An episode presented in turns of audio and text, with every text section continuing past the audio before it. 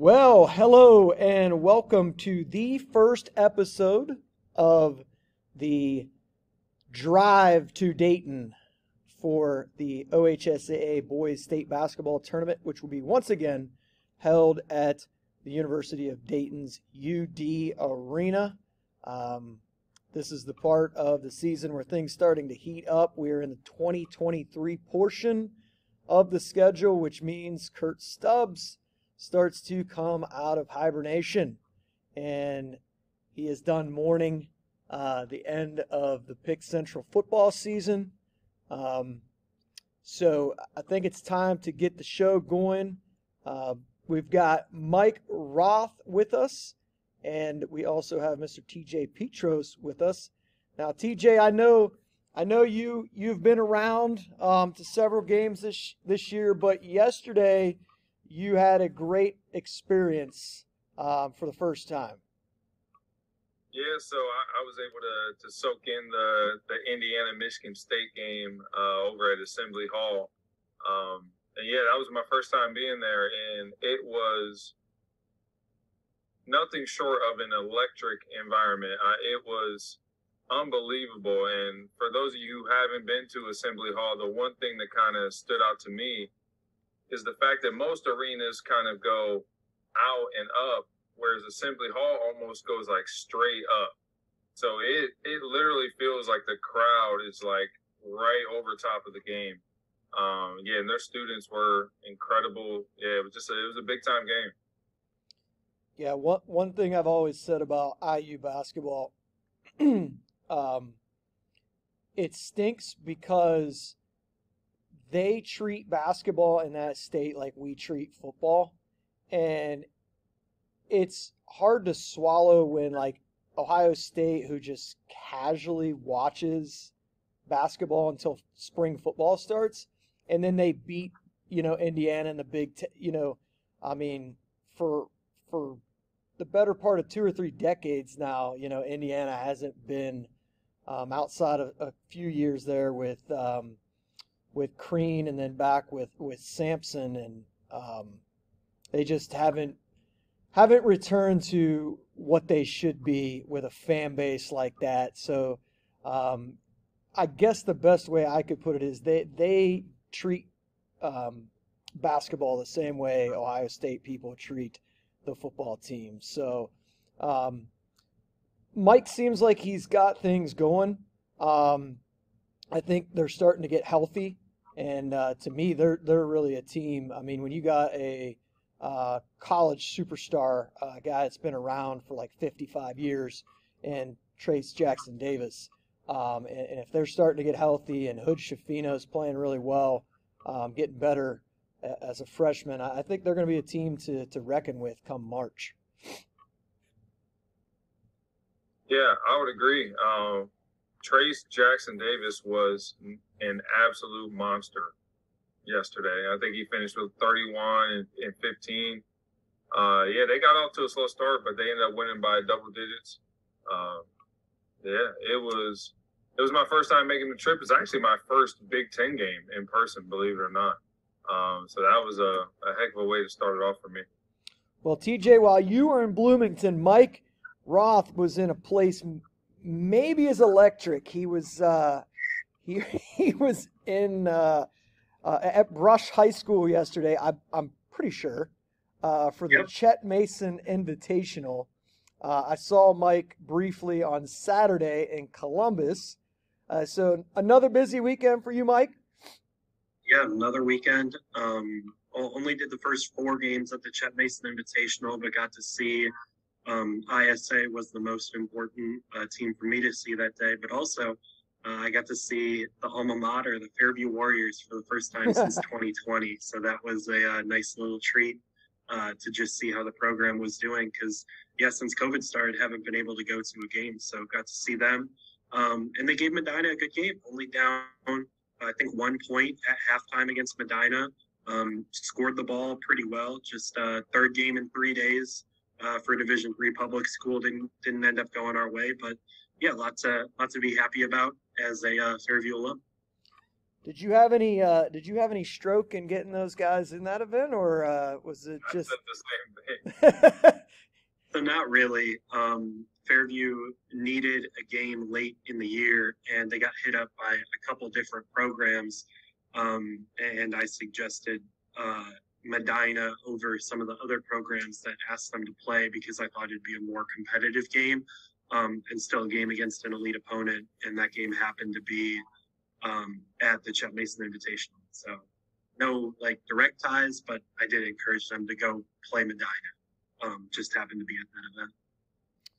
Yeah, I mean, we're getting to to the point uh, of the year now where like you know a lot of the we've we've had a ton of these uh, either like three four day events like we did over Martin Luther King weekend, and then you got a lot of one day multiple games. We're getting to the point of the season where it's it's um, you know getting down to the very end and all these games moving forward are, are really significant um, for those teams that are going to make a run in the tournament because we all three of us know that if you're going to make a run in March, this is the time when these teams start, you know, peaking and hitting their stride and getting on those runs, and you're like, wow, man, this isn't even the same team that we saw in November or December. They they look completely different. Um, Mike and TJ have seen a ton of games. I don't know if you guys know exactly how many games you've seen this year, but it, I'm sure it's been uh, a, a, significant amount for both of you. Yeah, I would have to. I would, I would have to probably go through my calendar, but if I had to put just a rough guesstimate on it, I would say I've seen probably close to 60, 60 or so, 50 to 60 or so games, somewhere in that ballpark. Uh, the, I think you're low because uh, I'm at 109. So I'd assume you're probably at around 80, 85. Yeah, I probably have. Yeah, those uh the multi-game showcase events certainly help uh, yeah. in that regard. And they're perfect for me. Uh, so my strategy has always been to cover Northeast Ohio during the week, and then use the weekends to hit the road, whether it be Columbus, Northwest Ohio, or you know Cincinnati or Dayton. So the two guys that that, uh, that are going to carry this show have, and it's not like um, these guys that I brought on here see the same teams over and over and over again. Um, they're seeing a multitude of teams, um, a multitude of players. So I, I, feel like you guys have as good a viewpoint as anybody uh, when it comes to, you know, just seeing the the entire state um, and, and, what what is out there, and um, you know what this tournament picture is eventually going to look like. Um, what I want to start with is, um, and it doesn't have to be a, a single team or, or, or anything like that, but is there anybody? Uh, I'll start with you, TJ. Uh, any team, um, either this week or or recently, that is really uh, standing out to you? Uh, off the top of my head, I think I would have to to give a shout out to Coach Flannery uh, and the St. Edward Eagles. Um, I believe they had four games last week, um, starting with Spire. Uh, and then they played, I want to say Cleveland Central Catholic, Villa Angela St. Joe's, and then they just beat Garfield Heights yesterday in an overtime win. Uh, that I'm sure, Mike, I'm pretty sure you saw that game, right? Yep, I was there. Yeah, so I mean they're they're currently undefeated, and I think since I've been around, this is one of Coach Flan's best coaching jobs. Uh, it's coming into the year. I, I, think we all knew that there would be a, a ton of parity, and I think in years when no one is great, I think coaching and culture make the difference. And what what I've watched them do, uh, considering you know their roster, they do have some talent but compared to years past, it's just a different looking St. Edwards team. But the one thing that hasn't changed is just how they play. Uh, I mean, the phenomenal passing team. Guys are going to back cut you, flash cut you, move the ball, make shots. They have versatile forwards that can step out and shoot it. Comfortable playing on the perimeter. You got guys like Cameron Grant, Wendell Henry, Danny Lavelle.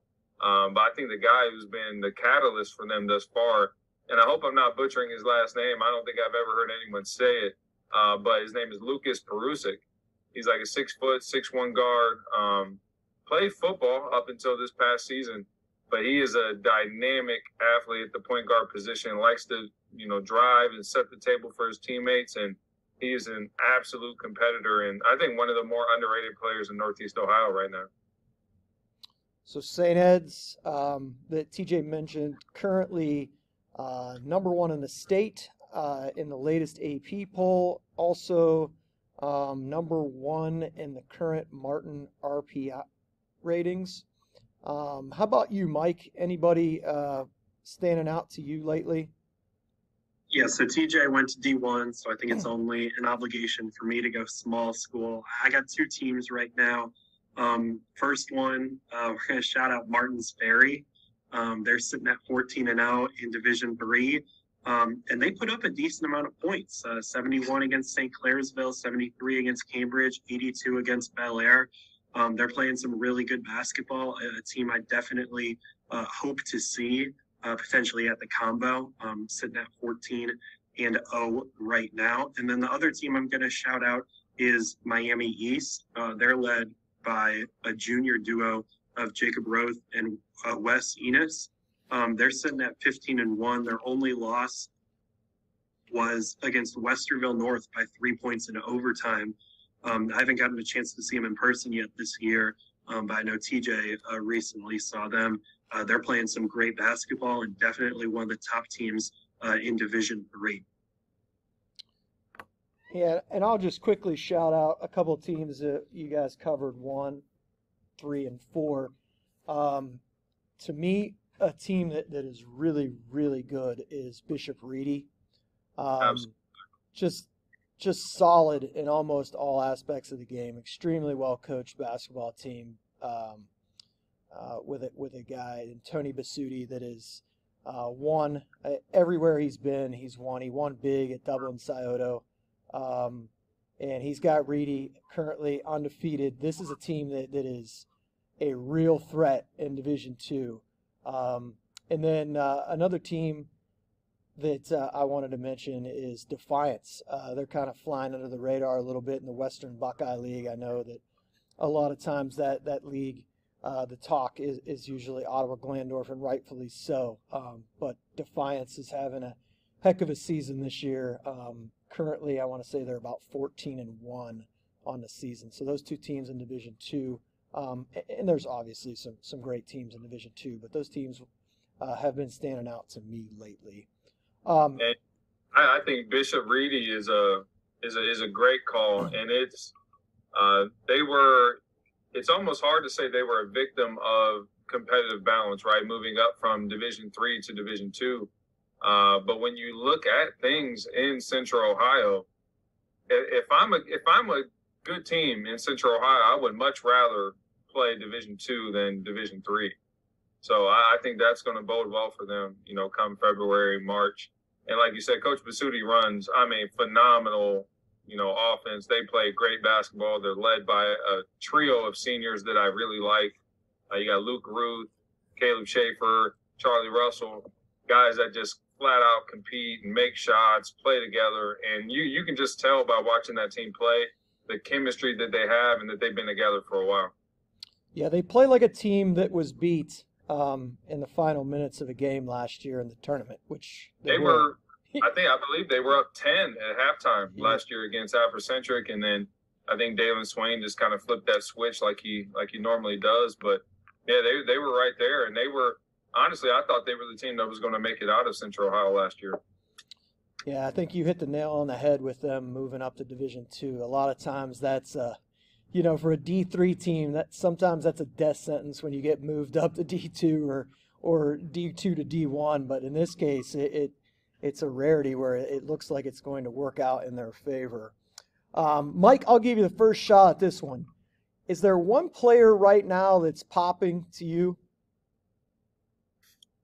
Um, yeah, I'm gonna go with a sophomore actually, and, I'm gonna say De'Eric Barber um, for Richmond Heights. He, he's been one of the best players. Oops, sorry. Here, TJ, you go real quick before my roommates go. yeah, so I, am I would say I'm probably the the biggest supporter of the De'Eric Barber fan club. Uh, definitely uh, one of the better sophomores in the state of Ohio. And if you watch this Richmond Heights team play so far this season, I just think the the way that they play, like the brand of basketball, is much different. Uh, whereas I thought in the years past they were getting by off of you know size, talent, and athleticism, but this this Richmond Heights team can flat out shoot it. They play with just like with a competitive spirit. They got versatile guys that can do different things. Um, the additions of you know Jeremy Wilson and Jose Steele made a big difference. Um, but I would say a kid that's kind of stuck out to me, who's all, who's been on the radar since he was a freshman, but I think has really kind of turned things up a notch heading into his senior year, uh, would be Coy Thurman over at Akron Buchtel. Uh, I think from they they played an absolute gauntlet of a schedule. They played one of the top teams out of St. Louis. They went out west and played in the Tarkanian Classic, I believe. Uh, they just played, I believe, yesterday or Saturday against Ferndale out of Michigan, who's one of you know one of the top teams in that area. Um, and yeah, Coy's just been phenomenal. I think he's made some some strides in terms of how well he's shooting the basketball. And when you let him get left, it is bad news bears. I mean, he uses his strong frame. He finishes at the rim off two feet, gets a lot of paint touches, makes really good decisions off the bounce.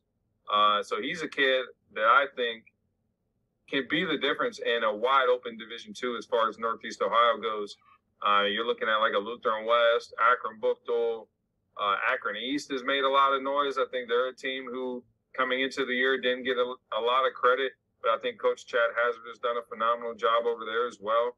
But I think you know when it comes to March, guards win games, and I, I think Coy Thurman is a guy that can win some games. Yeah, Akron East actually uh, beat Buchtel on Sunday, 60, uh, 68 65. Yeah, and that was a game that unfortunately there was some uh, an altercation in the stands that, that kind of delayed that game. So I believe they stopped it with about five minutes left in the third quarter. So we had a little little technical difficulty here, but um, Mike was talking, uh, just getting ready to tell us about Derek Barber um, of Richmond Heights, uh, the player that really had uh, jumped out to him recently. Yeah, yeah, Barber. Um, TJ mentioned it as well. Um, just really uh, ha- has taken Richmond. Well, ladies and gentlemen, you don't know what happened on the other end here, but we are back from our second technical difficulty. I think we have it fixed now. Um, Mike just said that I'm definitely in preseason form and definitely need some more some more work before the tournament run here. So before we were cut off a second time, Mike was um, kind of going in on his um, his player that, that has been standing out to him. TJ um, had mentioned um, his guy prior to this, but Mike was talking about Derek Barber um, of Richmond, unbeaten Richmond Heights. Yeah, and that's been uh, most impressive about Barber's season is that his team is winning, um, and he's playing a huge role in their victories. Um, kind of like an old school point guard that, that a lot of um, uh, guys who've been watching high school basketball for uh, years upon years are probably going to enjoy his game. Um, and Richmond Heights is having a ton of team success. They're beating uh, plenty of the top teams around Northeast Ohio and also picked up a big win at Flying to the Hoop over the league leaders in the GMC, which is the top public school league in Southwest Ohio. Um, so, yeah, a lot to like about Richmond Heights and Barber this season. Yeah, I mean, there there's so many players um, we could mention that are having standout seasons. Um, just right off the top of my head, um, you've, you've got several guys that are that are in that running um, for Mr. Basketball uh, right now. Um, but we're just talking about guys that, that stand out. Uh, Colin White, certainly at Ottawa Glandorf, has just been an absolute killer. Uh, he broke the OG scoring record uh, last week with 44 points and a 30 point beat down at St. Mary's. Um, he is. It'll be interesting to see if he can will that team back to Dayton. Um, but he, you know, we've we've just mentioned a few guys, and as the weeks go on, we'll be mentioning more and more guys on this show. Um, what about is there anybody that jumps out to you of teams that maybe aren't quite living up to like preseason expectations uh, at this point, TJ? Uh, I, I would say uh, the, the, first team that comes to mind would be a Lakota East, a team that, that many expected to be in the top 10 uh, of Division One. And, you know, they hit a rough stretch to, to start the season. Uh, but I believe Coach Atkins down there can get things rolling. They have a really good sophomore guard and Trey Perry, uh, some seniors and Julian Mitchell. Uh, they, they have a chance. I mean, they're they're usually year in year out one of the toughest teams in the Cincinnati area, and I think it's just a matter of time before they get it going. How about you, Mike? Um, their record is uh, is not too bad, but I think uh, Mentor has kind of failed to reach preseason expectations so far. Uh, maybe that's because the preseason expectations were so high. Um, but they're sitting at 11 and three. Um, got blown out by St. Ignatius at the Cleveland play-by-play. Um, they picked up uh, four straight wins since that. They gave up 72 points to Division Four uh, Cornerstone Christian, but Mentor has a lot of talent with the Iapolo brothers, Matt Bedell, um, and another couple role pieces uh, who can certainly put the ball in the bucket. But um, if Mentor can start getting stops, I still think this is a team talented enough to win a district in Northeast Ohio's Division One. Um, that's going to be really, really balanced and deep, in my opinion. Yeah, those are those are definitely two teams um, that are not used to be not used to not being um, at the top of the mountain uh, per se of those, you know, top 10 to 15 teams year in and year out in Division One. Um, let's take a look at. Uh, I wanted to run through these teams and see which of these teams do you think uh, will remain unbeaten, and which of these teams you think um, schedule's probably too tough down the stretch. Uh, we'll start with the the only Division One team that is unbeaten right now is Lakewood St. Ed's, and uh, I'll just uh, give you the schedule. So they've got uh, Cleveland Benedictine, and then a back-to-back uh, road games at St. V and St. Ignatius, uh, and then they play Solon, John Hay, at Brecksville, and then home against Richmond Heights. I don't think that they come out of this unbeaten. What do you guys think? Uh, I, I would, I would have to agree with you. I think that stretch um, of Ignatius and St. V is, I think that my gut tells me they split. They split those two games. I think it, it, it would be very impressive if you can knock off both Cam and Drew Joyce in back-to-back games. Uh, I'm trying to look and see if either one of those games are on the road. Uh, let's see. Yeah, I think they both are. Yeah, they both are. Yeah, January 27th and then February 3rd. Yeah, I, I would. Yeah, I would say that they do not come out of this last what three, six, seven games unscathed. I, I think they drop one or two. And then Bre- Brecksville, Brecksville beat them last year, correct? Correct. Yeah, game both me and TJ were at. Yeah, that was uh that was one of the better games I think I saw last year. Uh, that was when uh, Brecksville guard Luke Skaljak kind of had his coming out party uh, to Northeast Ohio. I think he scored 34 points. Uh, he was phenomenal. It was on the road. It was a St. Ed's senior night. Uh, it, it, was about a, as good as a of an individual performance as I think I've seen in the last year or two you know, it was the first time Ed's lost to a Northeast Ohio public school at home in like almost a decade. The last one to do it was Glenville, um, I think in like 2012. So, um, yeah, really impressive victory for Brecksville there. Um, that rematch now at Brecksville should be a pretty interesting one as both teams get ready for the playoffs. And you mentioned Luke, and that's a, that's another guy we could have mentioned um, as far as guys that are uh, really playing well um, in the 2022-2023 season. Uh, Division two, uh, according to my stats, I have three undefeateds remaining: Ready, uh, Maysville, which is just outside of Zanesville, and then Holy Name, who is kind of uh, done this a little bit under the radar. Um, you know, maybe not for, for you guys, but for, for most of the state, I, I think they'd be surprised to know that Holy Name was undefeated. Um, Ready's interesting because they still have um, three league games DeSales, Watterson, and Hartley. And those games in the CCL are always going to be the first team to 40 wins. Um, so it's interesting. Um, I, I don't know. Uh, sale, you know, Watterson, Hartley, I mean, those are all rivalry games, and then they play uh, also, St. Charles, uh, I should mention, they also got Highland and Dayton Dunbar left on that schedule. So, again, I, I, I could be wrong, but I think somebody gets them um, before the tournament. I, I would have to agree. Uh, I think that that Highland game on a neutral floor, Highland, regardless of, of how much talent they have, is always a team that is just physical and just great defensively, especially in the half court.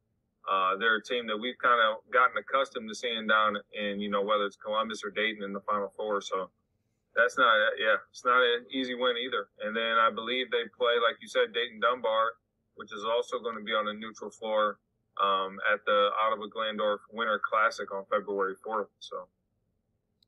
And then Maysville, um, Maysville's game at Tri Valley, I think, is going to be a really hard game for them to win. Um, looking at their schedule, uh, they play Sheridan and John Glenn at home, but I think it's that Tri Valley game on the road that that could be the tough game for Maysville. And then Holy Name. Yeah, I think. Uh, Go I ahead, think Mike. with Maysville, they got a little. They got lucky because they only play West Muskingum once um, and they beat them on the road. And West Muskingum is actually uh, eight and one in conference play. They're sitting at second um, in the MVL. Um, and Maysville and West Muskingum were two teams I got to see over the summer, um, and both of them Im- impressed me um, with how they were playing in June, and both have turned that into success in in the season. So it's good to see uh, Maysville do that. Uh, a team that doesn't have the historical success as some other MVL programs. Really, really good season uh, for them right now. They got a big victory on the road against a. It was an unbeaten battle with Malvern. I think it was 10 and 0 versus 9 and 0. They got that win. So definitely want to shout them out as uh, one of the more impressive teams from uh, the East District, I think. Correct. Yeah. And, I think one thing to keep notice, um, you know, kind of keep tabs on with Holy Name is unfortunately due to the you know the OHSAA's transfer policy, um, they will be without sophomore Max Ballin for the rest of the year. Uh, so Max is a sophomore who transferred over from Cuyahoga Heights. Uh, really talented young player uh, who has a lot of I think long term upside. Could be a really good kid down the road. Uh, his dad played at Villanova. Uh, he he was one of the I, I believe one of their top three to four leading scorers. So that makes things a little difficult for them. Something to keep an eye on there for Holy Name moving forward. Uh, Division three, you have um, Martins Ferry still undefeated, Liberty Benton still undefeated, and Ashland Crestview. Um, Martins Ferry, I'm looking at their schedule. Uh, I, I, I, believe it's tonight they play um, at Brooke, which is a West Virginia school on the other side of the river Steubenville. Um, that could be a tough game tonight for Ferry, but uh, obviously at Bellaire, huge rivalry game will be difficult. Um, they outscored Bellaire 30, I want to say 38 to 6 um, in the second quarter of their first game. Um, they are they're a very good team. They have a really good senior point guard that transferred in from Linsly. Um, and then they have a sophomore named Alex Reese. It's about six five, six six, uh, really versatile kid for them. So they've got a little bit of talent right now at Martins Ferry. Um, but they also have to play. They're going to obviously be in the OVAC tournament, so they're going to have to play two tough games for them in that, and then they'll probably be in the Buckeye Eight championship game um, playing the, the winner from the North Division, which is likely going to be Pro, uh, Indian Creek. So Martins Ferry is an interesting uh, team that um, uh, a lot of games uh, left to go for them. Um, Liberty Benton uh, has a game at or at home, but it's against Defiance. I think that's a game they probably they lose uh, on paper, but uh, obviously that's why we play the game. And then Crestview, Ashland Crestview is at Lucas tomorrow night, and I think that's going to be a tough game for them. Yeah, yeah I get to see Lucas um, at the Harvest Prep thing. They uh, they got a good guard, good senior guard, and they play uh, tough defense. If they can beat you off the bounce, um, kick out to shooters, they're they're a tough team to beat. So that'll be a good game. Um, two teams pretty close to each other as well, so I'm assuming pretty big rivalry out there. TJ, you mentioned uh, Cuyahoga Heights. Um, in, yes, they're, they're still undefeated. And you were talking about, is that where the kid from Holy Name came from? Yeah, he, he transferred over, I believe, in, in the summertime. Um, was it Cuyahoga Heights or Cuyahoga Falls? he was at Cuyahoga Heights. Oh, okay. Yep. So yeah, I mean that's a pretty impressive job for them to to still be unbeaten. Uh, you know, losing who was probably he was probably their most talented guy last year. Um, that's a team that I personally have not seen yet, um, but a good chance that I potentially see them come postseason. Well, they got two games. With, they got a, a home and a home with uh, Lutheran West remaining. Oh, yeah. So um, probably not going to stay undefeated, uh, but a great season thus far nonetheless. Um, and the other team, the other two teams in Division Four undefeated right now are Richmond Heights. Uh, I have the game at Eds circled as the one that either allows them to be undefeated or, or I think you know, ends that unbeaten season. Obviously, Coach Q wants that state that back-to-back state title more than that that game at Eds. And that's a game, uh, I believe they played it around the same time a year ago. Uh, it was towards the, the end of the year after the, the tournament draw and the seedings came out. And I believe Richmond Heights won that game last year with uh, yep. you know, senior Josiah Harris and company. Um, I, am not, I think Josiah might not even have played that game. Uh, so yeah, definitely like to me, I think games that come after that tournament draw, after that seeding are a little up in the air. Uh, it's just a matter of, you know, who has pride at that mo- in that moment, who doesn't. You know, who's kind of looking ahead, who's still trying to you know close out the regular season strong. And then the other remaining Division Four undefeated team is uh, a team I believe Mike Roth is familiar with, Leesburg Fairfield. Um, they they have a game at Fayetteville Perry, who is the leader in the other division in the Southern Hills Athletic Conference. They also have a game with North Adams. They won that game by three the first time around, and then closed the season at Lynchburg, uh, Lynchburg Clay. So I'd be interested to see if uh, Lee's uh, Fairfield can go uh, undefeated here in the regular season. Yeah, I saw them last year in, um, I believe it was the district title game, um, and they knocked off Lucasville Valley. Um, they had uh, like w- only one or two seniors playing big minutes last year, so I'm not surprised um, that they're having as good of a season. That game against North Adams, um, they'll be going against Branson Copas, who's one of the top scorers in Southeast Ohio. So pretty interesting game right there. Fairfield definitely looking like one of the favorites in the Southeast District for um, Division Four, as they're having another great season. So it's going to be interesting to follow these teams over the next couple weeks. I couldn't agree with TJ anymore about after the tournament draw. It's just like you never know what you're going to get. Uh, sometimes teams, you know, are, are, so focused on on that matchup in the tournament and and kind of lose sight of those last couple of um, regular season games, unless you know you're like um, I, I love what the OVAC does with their you know their tournament you know, games that matter, um, a, a, trophy on the line, if you will. Uh, some may call it a T-shirt game, and and I think that really keeps kids, especially let's just be honest, most of those teams like in a conference like that aren't playing for a state title. So winning that OVAC championship is a big deal. Um, and, and, something like that in a tournament format to keep those coaches, teams, um, and communities locked in, I think is a pretty cool idea.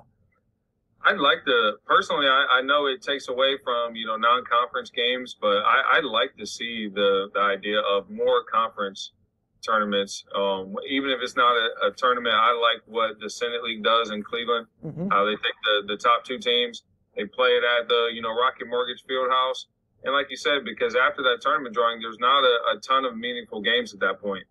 Uh, so I, I like that idea, like you said, continuing to give the kids you know some incentive and some motivation to keep playing and winning games.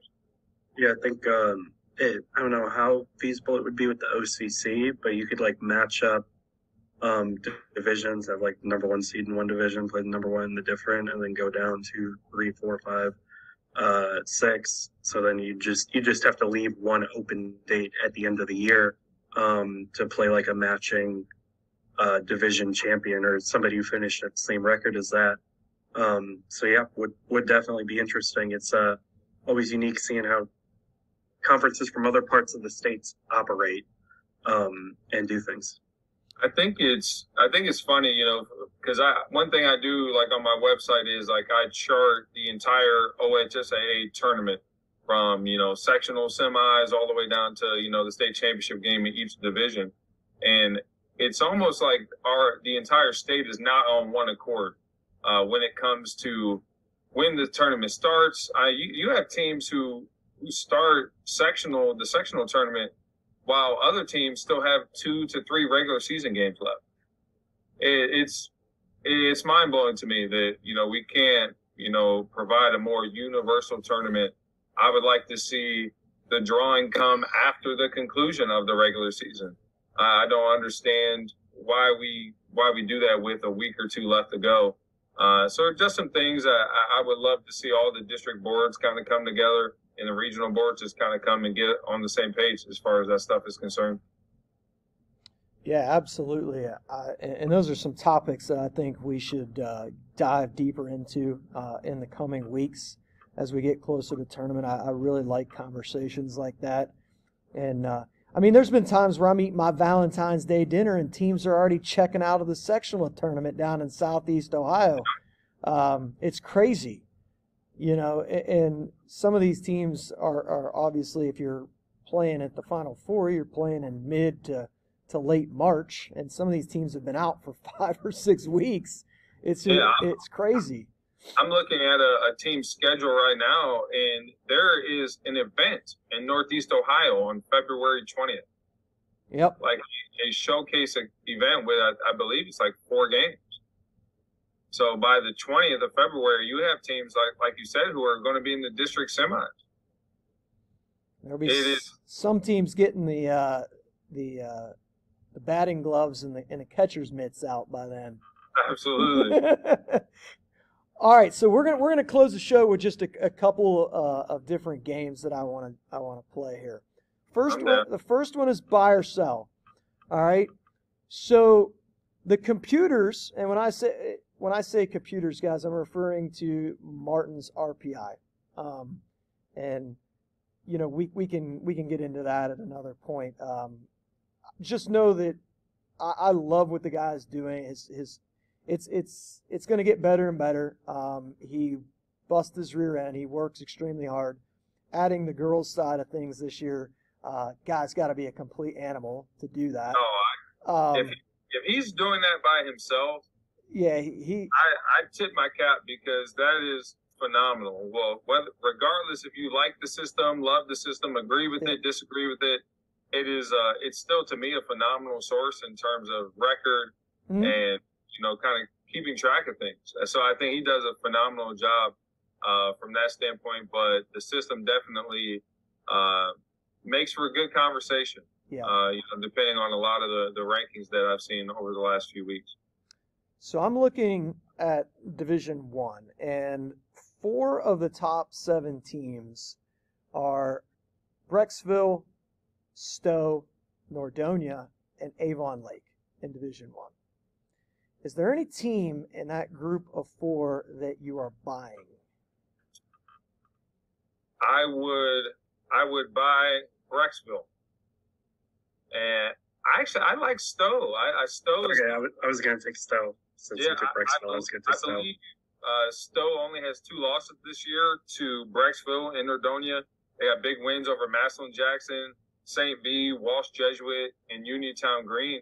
So I, I think Coach Close, who it feels like he's been at Stow longer than I've been alive, um, has done a phenomenal job. He's got a bunch of really good seniors over there. Uh, you got Timberlake, Costello, uh, Baskerville. Uh, they they're they're a fun group. I thought last year they were a team that we kind of looked at as sneaky good, and I think this year they're a team that's just flat out good. Mike, are you uh, are you agreeing in the in the buy there with Brecksville and and Stow? Yeah, Stow was gonna be my number one. So when TJ took Brecksville first, I was like, all right, don't have to switch off of that. All right, so in in Division Two, this this would be an interesting one. Um, are you are you buying um, Lutheran West as the top Division Two team in Northeast Ohio? Buy, Yeah, Yeah, I, I think um, what Coach Duke has done over there this season uh, has been a, a re- he's done an incredible job. It was a team that I heard a lot about this summer. You know, playing in different leagues and shootouts and going to different team camps. I heard that they had a lot of young talent kind of coming through the pipeline. Uh, and to do what they've done so far this year without their senior big man, uh, Bubakar Dajigo, who tore his ACL in June, uh, I think if he's playing, they might not only be the, the top Division two team in Northeast Ohio. I think they have a, a legit chance to be the favorite in Division two, and I think next year they're probably the hands-on favorite. Yeah, yeah, I agree. Um, I think I think that the top three teams in D two right now are Chaminade, Julienne, Lutheran West, and Bishop Ready. Um, Lutheran West has a lot of impressive wins, um, and they they've just been playing some really good basketball. Um, also, want to note that I was four and zero in my varsity career against Lutheran West. S- side note. That is that is Fairview's main rival, by the way, for those who don't know. I- yeah, I think uh, what the what that junior guard uh, Jason Levis uh, has done over at, at Lutheran West. He was a kid who uh, I had heard about. He was at Berea Mid Park. I believe he averaged like 18, 20 points a game last year as a sophomore. I didn't get a chance to see him, but he was on my radar. Uh, he's a kid who made the move over to Lutheran West, uh, and he has quickly become one of my favorite kids to watch in, in, in all of the state. He's this six foot, kind of skinny white kid. He walks in the gym. He doesn't pass the eye test, uh, but he is an absolute gamer. Uh, kid is a big time rhythm shot maker, really good at creating space off the dribble. Uh, he's a very capable passer. He plays with an edge to him that I really like. Uh, yeah, so he's a kid. It was, it's been a, a pleasant surprise. Uh, not only watching him, but the rest of the team, uh, with the, the Meyer twins. Uh, Derek Fairley has had some really impressive moments as well. So, uh, they're team. I, absolutely. I, I could see making the trip to the UD it would be very interesting to see um, where they go, whether they go out west, whether they stay out here. Um, but I would say Lutheran West, Akron Buchtel, Akron East, maybe uh, outside looking in as far as the top three teams uh, in Northeast Ohio in Division Two. Would you guys consider? Well, obviously they're in Northeast Ohio. Youngstown Ursuline is is in that kind of forgotten area of the state, um, but also another team in Division Two that's currently 12 and one, having a real nice season. Um, I do want to give Roth his flowers. He mentioned uh, Lutheran West last year uh, when we were in our tournament picks and previews and stuff like that. Um, and to be honest with you, I hadn't heard anybody mention the name Lutheran West since Richard Semru, who played at Illinois, and that was a long time ago. Uh, so, you know, great job um, over there. Those guys are, are really um, have improved significantly, and they're definitely in the conversation for top teams in the state in Division Two. All right, Division Three, uh, buy or sell. I'm going to list a few teams here out of the southeast slash east. Are any of these teams capable of knocking um, Africentric and or Harvest Prep out of the tournament um, in Athens. Minford, Garaway, Martins Ferry, Malvern, and South Point. Are you buying any of those uh, five teams to have the potential to end uh, Africentric and or Harvest Prep's run to UD Arena? I'm uh, I'm gonna say two of them have a shot too. I'm gonna say Martins Ferry and I'm gonna say Minford. Um, I was at the game Africentric versus Garaway last year, um, and it went about how you would expect. Garaway um, just didn't make enough shots from the outside, couldn't uh, contain the athleticism of Dalen Swain. Um, but they put together a good fight and they returned a, a, majority of their team, so they're another team that I could see doing it. But I think Minford, um, you have the shot making of Miles Montgomery. Um, and I just think they don't turn the ball over that much. They've had some impressive wins this season. Um, they're a team that I really like. They they were just outside my top ten preseason in Division Three. Um, and then uh, Martins Ferry, they're they're team if they can, if their scoring is legit, um, that might be a way that you could upset an Africentric or Harvest Prep trying to outscore them instead of trying to take the air out of the ball. Yeah, I, I would I would personally, it'd be it'd be a hard sell for me. Uh, I, I, I, I, still believe that the Africentric is probably the, the odds-on favorite to come out of that region. Uh, I think the the addition of Cortez Freeman um, from Canal Winchester was a, a huge pickup for Coach Bass and company. I think he gives them, you know, an added scoring punch He's a kid who fits, I think, right into the the mold of what they like to do defensively and how they want to play that up tempo brand of basketball. I think it gives them a, another a legit second option that they may or may not have had a year ago. Yeah, I, I saw Africentric Saturday night against Pick Central, and you know one thing that I have made the mistake of doing before is like when you see a D3 or D4 team play really, really well against a powerhouse D1 team, a lot of times you like just kind of write them into, you know, oh, well, they're going to smash this team, this team, and this team. But when you watch them play against like a Pick Central, they're, they're going to be extremely motivated. Um, you know, Swain looks across the court and sees his AAU teammate, kid he's known for a long time um, the crowd was electric in the gym that night. Um, that's a big game uh, for the City League teams uh, to come over to a uh, Division One state reigning state champ um, in the OCC. So that was a. So I don't I don't get completely fooled by that anymore. I, I do think uh, a team like Garaway. I saw them play against Linsly a couple weeks ago, who is super talented, um, coached by a former Division One head coach. Um, and those two Roden twins for Garaway um, are extremely tough.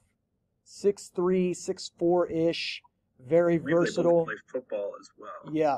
So I'm not saying that they're going to beat Africentric and or Harvest Prep. Um, just to, you know, I, but I do think the way they play and as fundamental as they are, and with the size and length that they have, I think that they could give them trouble. But I'm out. I'm selling. do you know? Do you know if Garaway and Martins Ferry will have to play in the district finals, or could both of them win a district and make it down to OU? I think they would have to play. Um, okay. I know Division Four in the East District this year is getting two teams, which they should. Um, okay. Uh, I don't need to see two Central Ohio Division Four teams anymore. Um, all right, last one on the buy or sell. Babe Kwasniak. Yeah, babe, you had to wait 45 minutes to hear your name in this show. Babe Kwasniak and his Cornerstone Christian squad is the biggest threat to Richmond Heights repeating. Bye. I, think that I think this group that I, I haven't seen yet, um, and I, am looking forward to catching them hopefully early on in the postseason, maybe in the districts. Um, but when you have Turtle Kwasniak, I think what he just did to Minner the other night, uh, I was kind of following along on Twitter. Uh, the kid had 28 points at halftime, finished with 49. Uh, they have another really talented sophomore over there as well. Uh, so Babe, you know, when I talked to him on the phone, he absolutely loves this group. Uh, you know, he thinks they have a legit chance. And, uh, I'll be very curious to see how it plays out, but I would say they are the one team in Division Four, gun to my head, that I think has a, a chance. And I think it will probably be, if they match up, will be Richmond Heights' closest game of the of the Div- Division Four postseason. I wa- So, I watched that Mentor um, Cornerstone game on uh, Shout Out Talkback Sports. Uh, they do a fantastic job. Um, that I, I need I needed to get a water um, after watching the first half of that game. I mean, it was played at an absolutely just frantic pace. Um, Kwasniak, uh, Turtle Kwasniak, that is. I mean, his release is so quick, and it is, I mean, legit 30 feet. Um, no, like, just no memory of last shot either. Um, and, and I know Babe, you know, wants him to play like that. Um, but I, I'm with you, TJ. I think I think a lot of people thought the three best teams in Division Four last year were Dalton, um, Cornerstone, and Richmond Heights. oh, I think I think that Tri Village and Antwerp were better. Um, I think they were the second and third best teams last year. I'm gonna I'm gonna show some respect. I mean, I can't believe Stubbs didn't go for this. Um, between Russia or Jackson Center, um, I I'm gonna take my odds with them in a slowed down game than my odds with Cornerstone Christian in an up and down game that more suits what Richmond Heights wants to do. Um, I think they're all losing battles, um, but that would I would take those odds slightly over um, Cornerstone Christian. Um, but yeah, we'll see. That's why they play the games. Definitely, um, definitely a fair assessment, especially in a in a frantic pace game with a guy like Derek Barber that makes a lot of great decisions with the ball. Um, all right, so we'll finish out the show with this. Uh, I'm going to call this on the spot. All Okay. right. So in Division One, I'm going to give you these five. Let me look here. I'm going to give you these five teams: Centerville, St. Ed's, St. V, Pick Central, St. Ignatius. Is the state champion coming from one of those uh, members of that quintet? Yes. I agree. I think over 50% that one of those five win it. Okay. I'm in agreement. Division two. Bishop Ready, Taft, Dayton CJ. Is the state champ coming from one of those three teams? I would also say yes. I'm gonna sell because Taft and CJ have to play each other. So at max, you can have two out of the four final four teams. So I'll take my odds with two and potentially three, depending on what happens with Bishop Ready. I like it. So Roth, I'm gonna jot Roth down here for selling that one. Um, all right, Division three, Lutheran East or the Field. I will go with Lutheran East. I will as well. Um, but me and TJ did kind of argue about this like a week or so ago over how, how close it would be. And I was on the closer side of that argument. Closer to the field, you mean? Yes. Okay.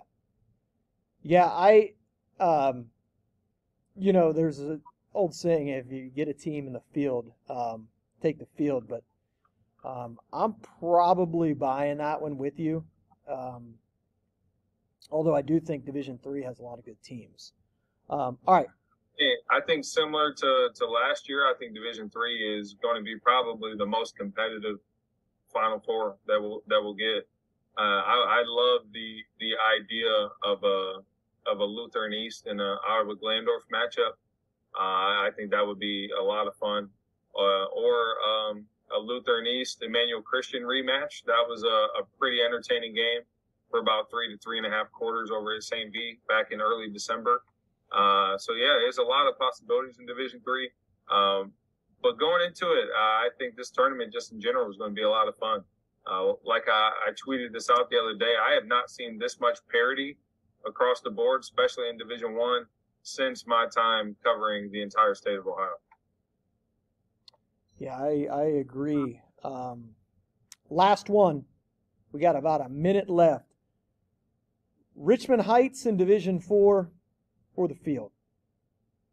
I think this is very, very clearly Richmond Heights. Uh, a year ago, they didn't have a single game that was decided by less than 20 points in the postseason tournament, and I, I think there's a, a slightly good chance that they could do something similar again this year. Uh, I think this is the best Richmond Heights team that I've seen in the last seven or eight years. I think a better question will be Will any game be within 15 points? Um, and I think that's a nice toss up. That's before we wrap up. I think that's, we'll see. Uh, we'll see if anybody can push him. All right, fellas, for TJ Petros and Mike Roth, I am Kurt Stubbs, and this was The Drive to Dayton. Hope you guys come back for episode number two